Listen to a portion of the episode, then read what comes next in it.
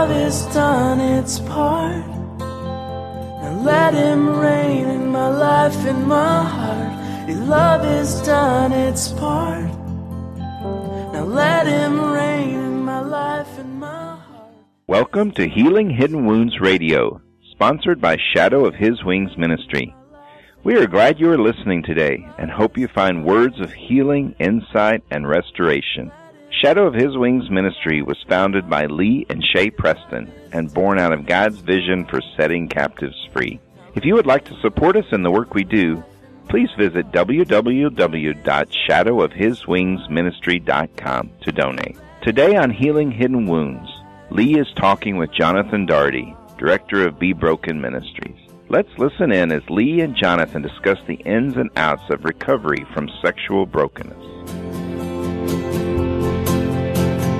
Let it rain in my life and in my heart.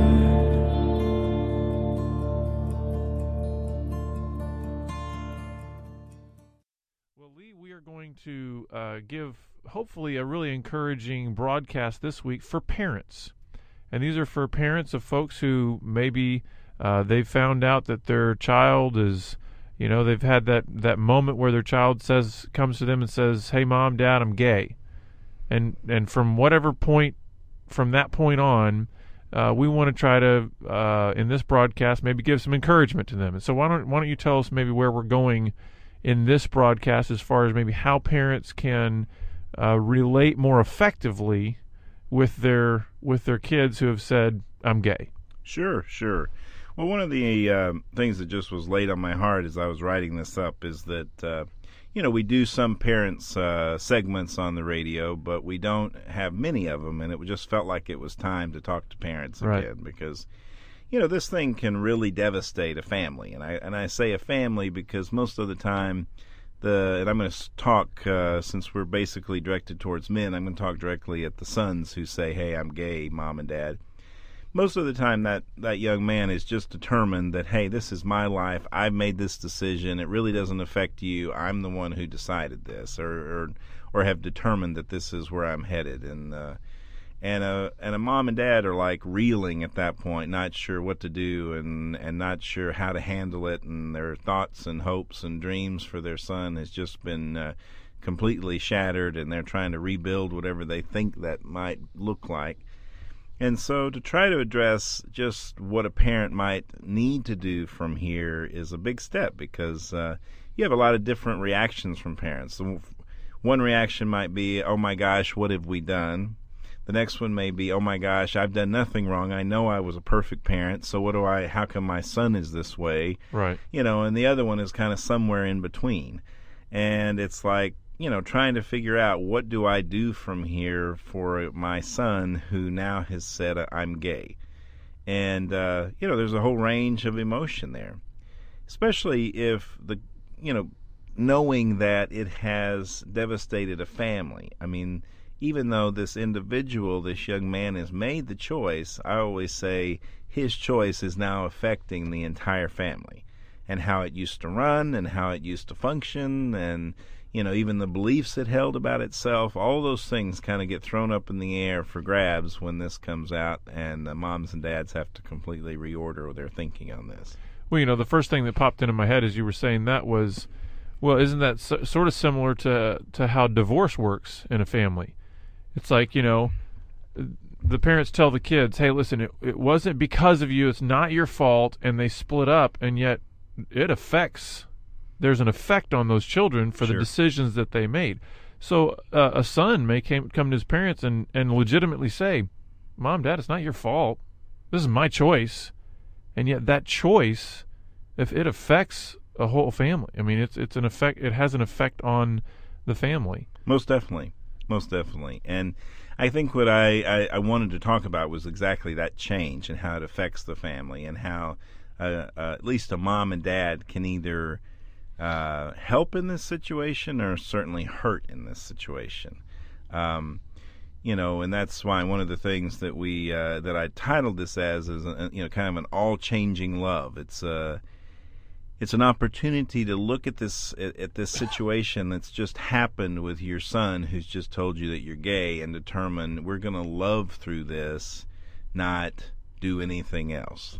And that's kind of scary even in that, because sometimes parents say, okay, now wait a minute, what's he trying to say here? That I've got to love my son and accept him for who he is?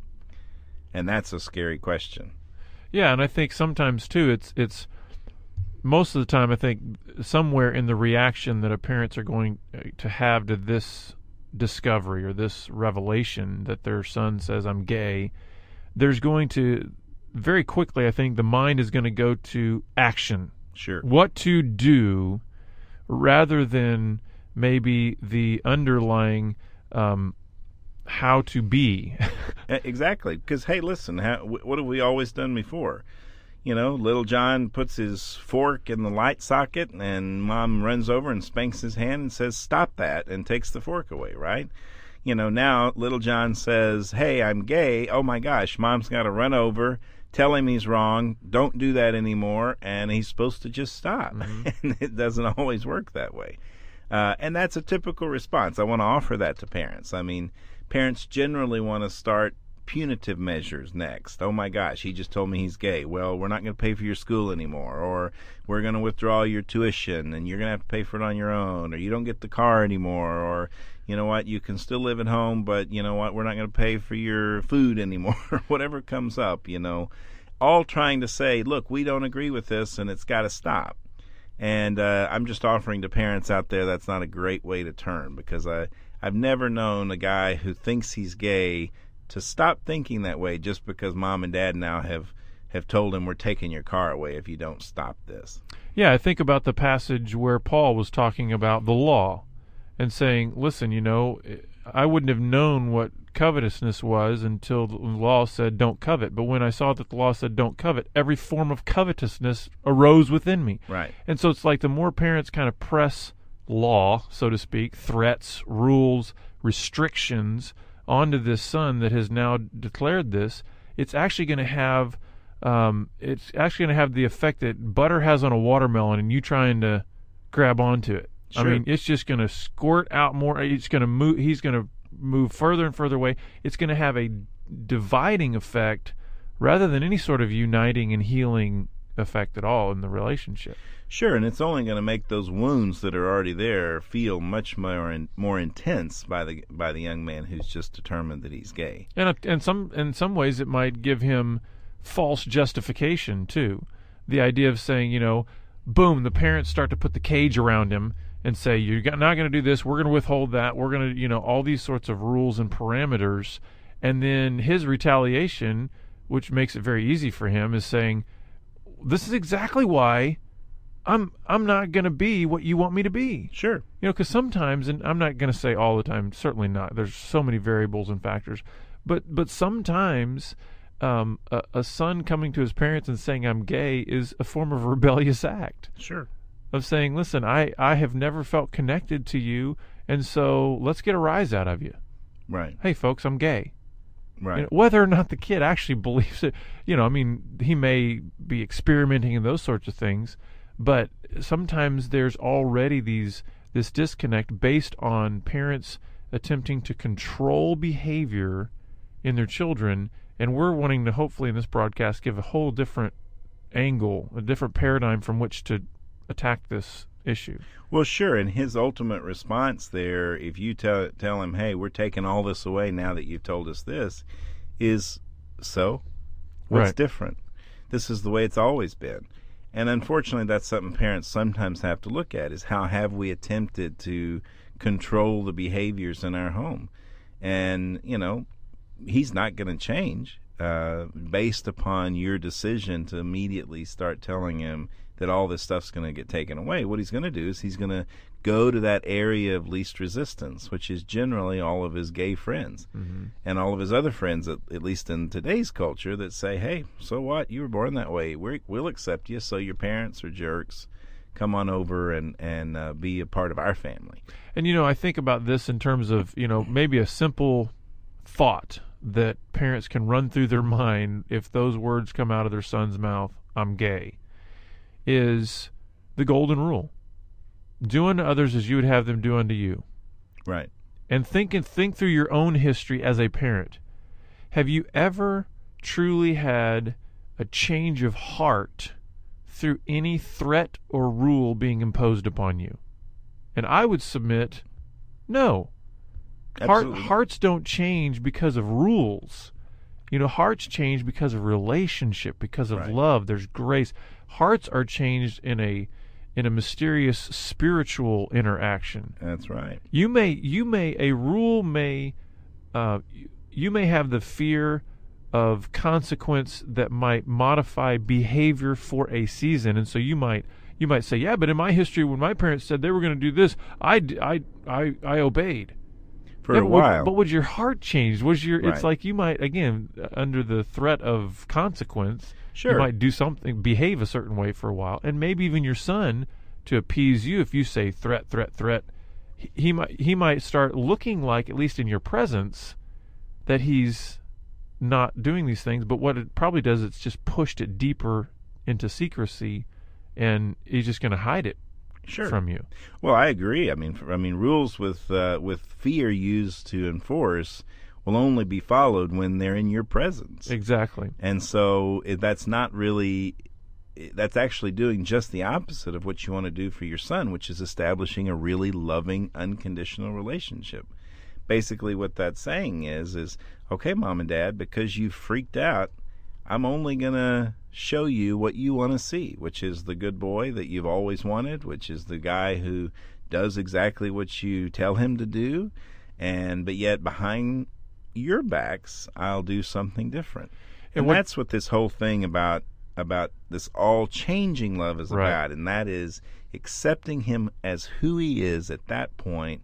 And before you turn the radio off, I want you to know, the reason why I'm saying is accepting him right at that point is because fear is not going to change him. Your love and acceptance is going to change him. You don't have to accept what he's done, but you can accept him as the son that he is to you. Yeah, and I think also, it's almost like the motivations have to go way beyond appearance. The motivation, because sometimes, while loving him has the potential to be a agent of change in his life, that can't be your motivation. Sure. Because he may not change. Right. He may go the rest of his life in this lifestyle. And the choice comes down to you, parent, as whether or not, am I going to love my son or am I going to reject my son? Exactly. And that message is profound, whether or not he changes. And before we move too far past that, I wanted to address that to parents. You know, do I accept him? Because some parents are now going to say, well, of course I accept him, but he's not welcome in our home unless he changes, or I'm not paying for his school unless I accept him exactly for who he is, and of course I love him, but I won't whatever. And I think you have to be real careful with that, because I think what's a great example of this is God's love. He never withdraws his love.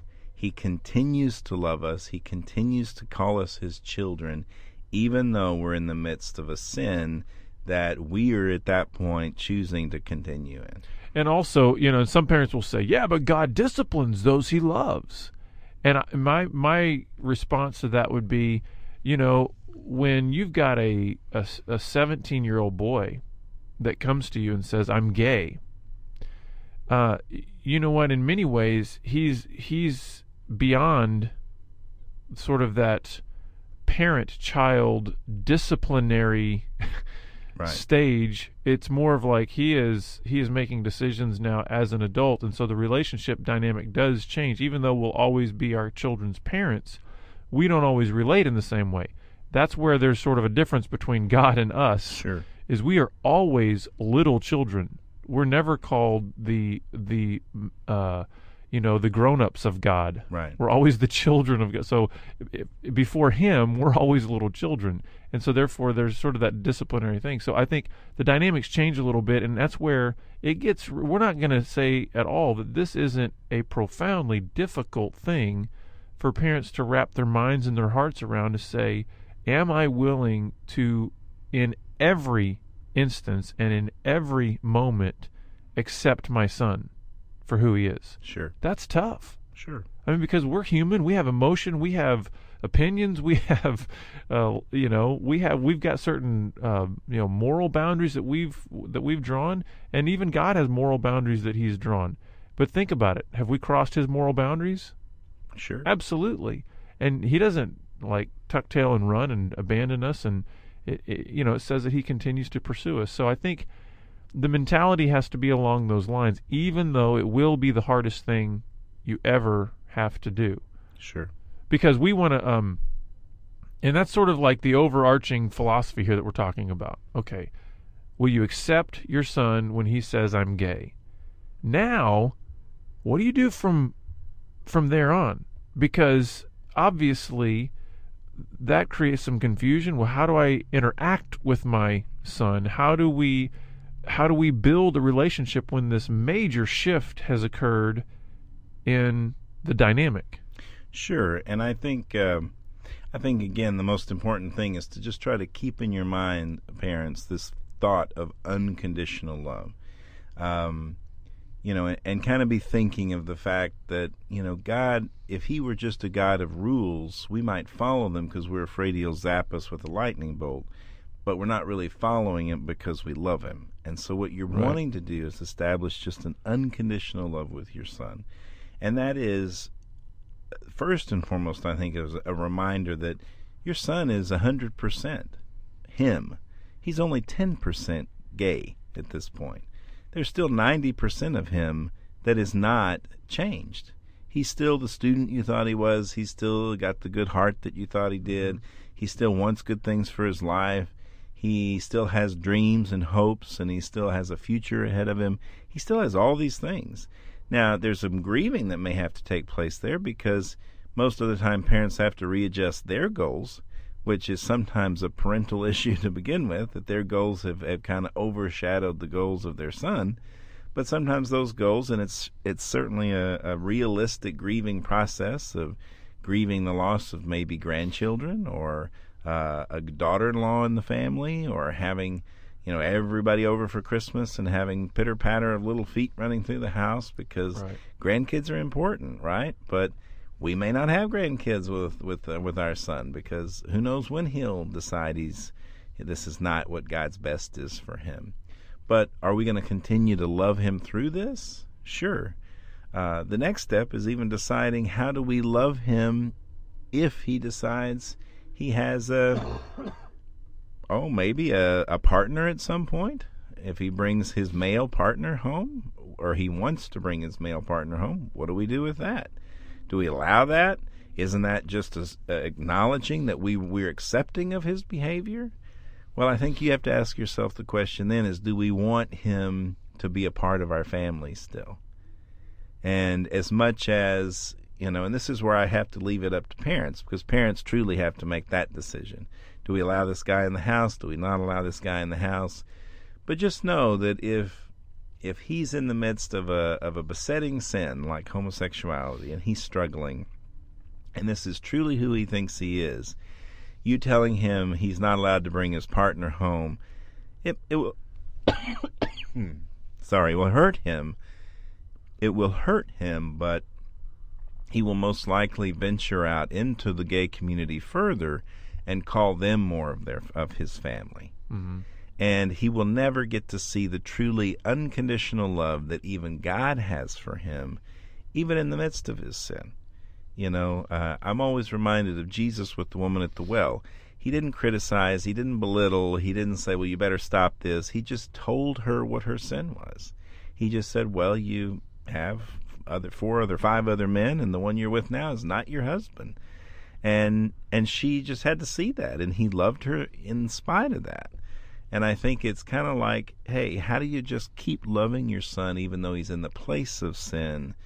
I think you do that through relationship, and if you lose relationship with him, then you may have lost your chance to show him unconditional love. Well, what seems to come to light so clearly in all of this, and I don't want to say this in a way where it sounds like I'm really trying to hammer parents here, but I think this is still the truth, is that so much of what this boils down to is a parent's desire to control.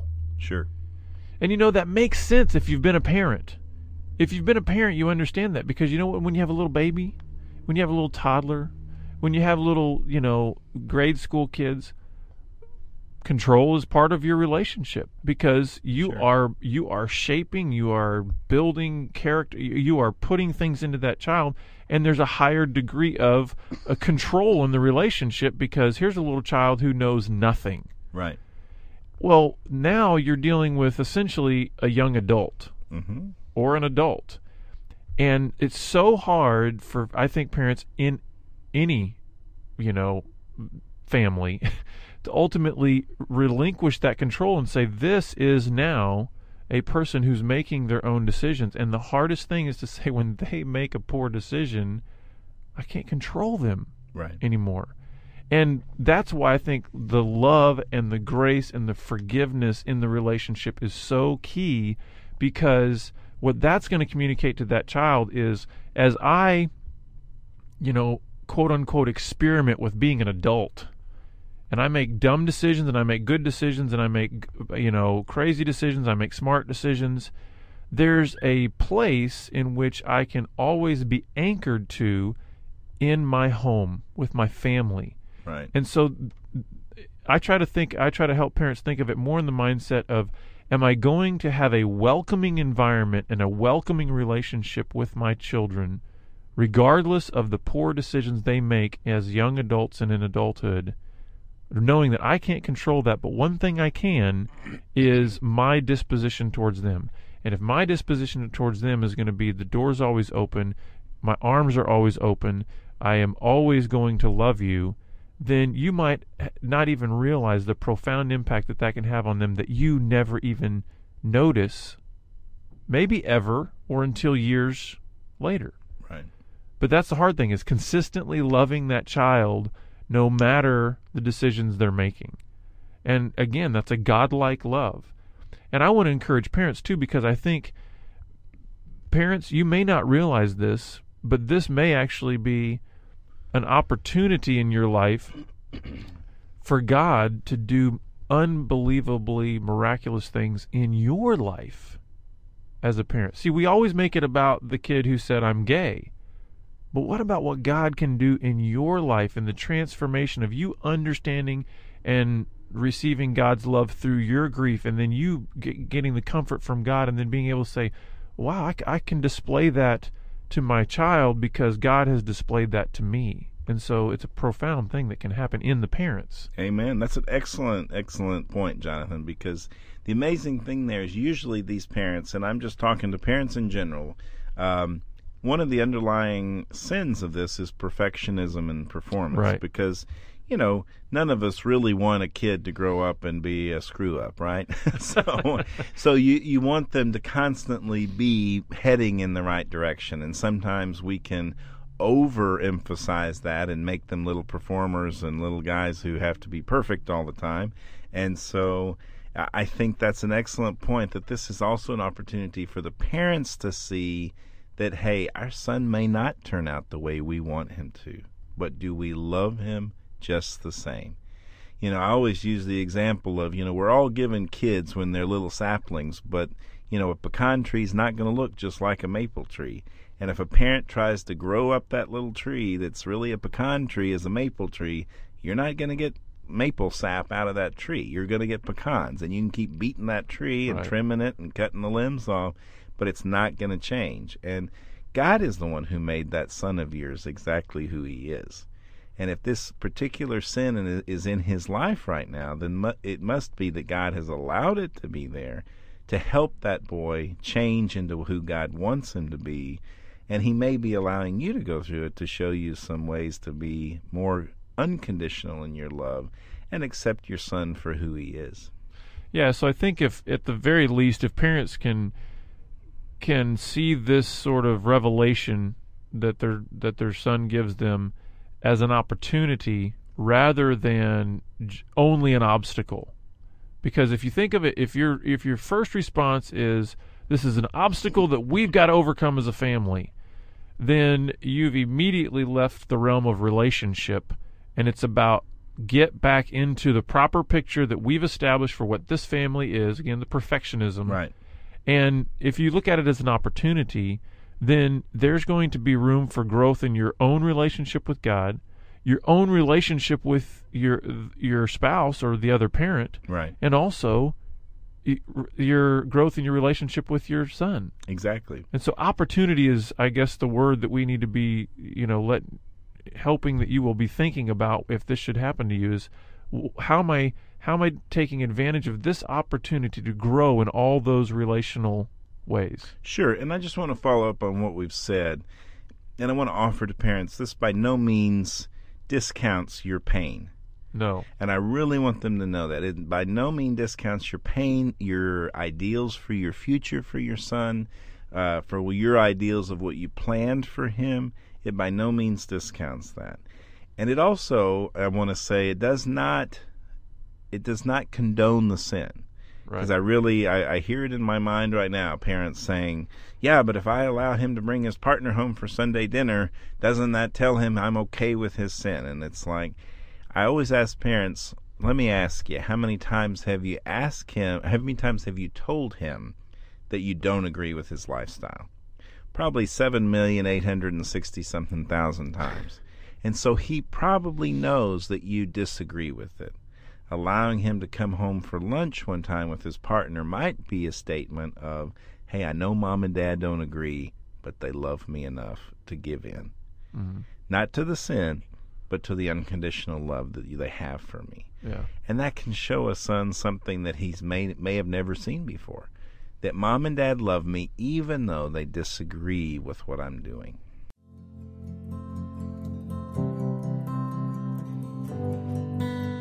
We are glad you joined us today, and we hope that God had a special word just for you. Remember that Healing Hidden Wounds and Shadow of His Wings Ministry are listener-supported, and all services are provided on a donation basis. If you heard something today that was especially important to you, we hope you will consider donating a gift. Please visit www.healinghiddenwounds.com to donate today. Now let Him reign in my life and my heart. Your love has done its part.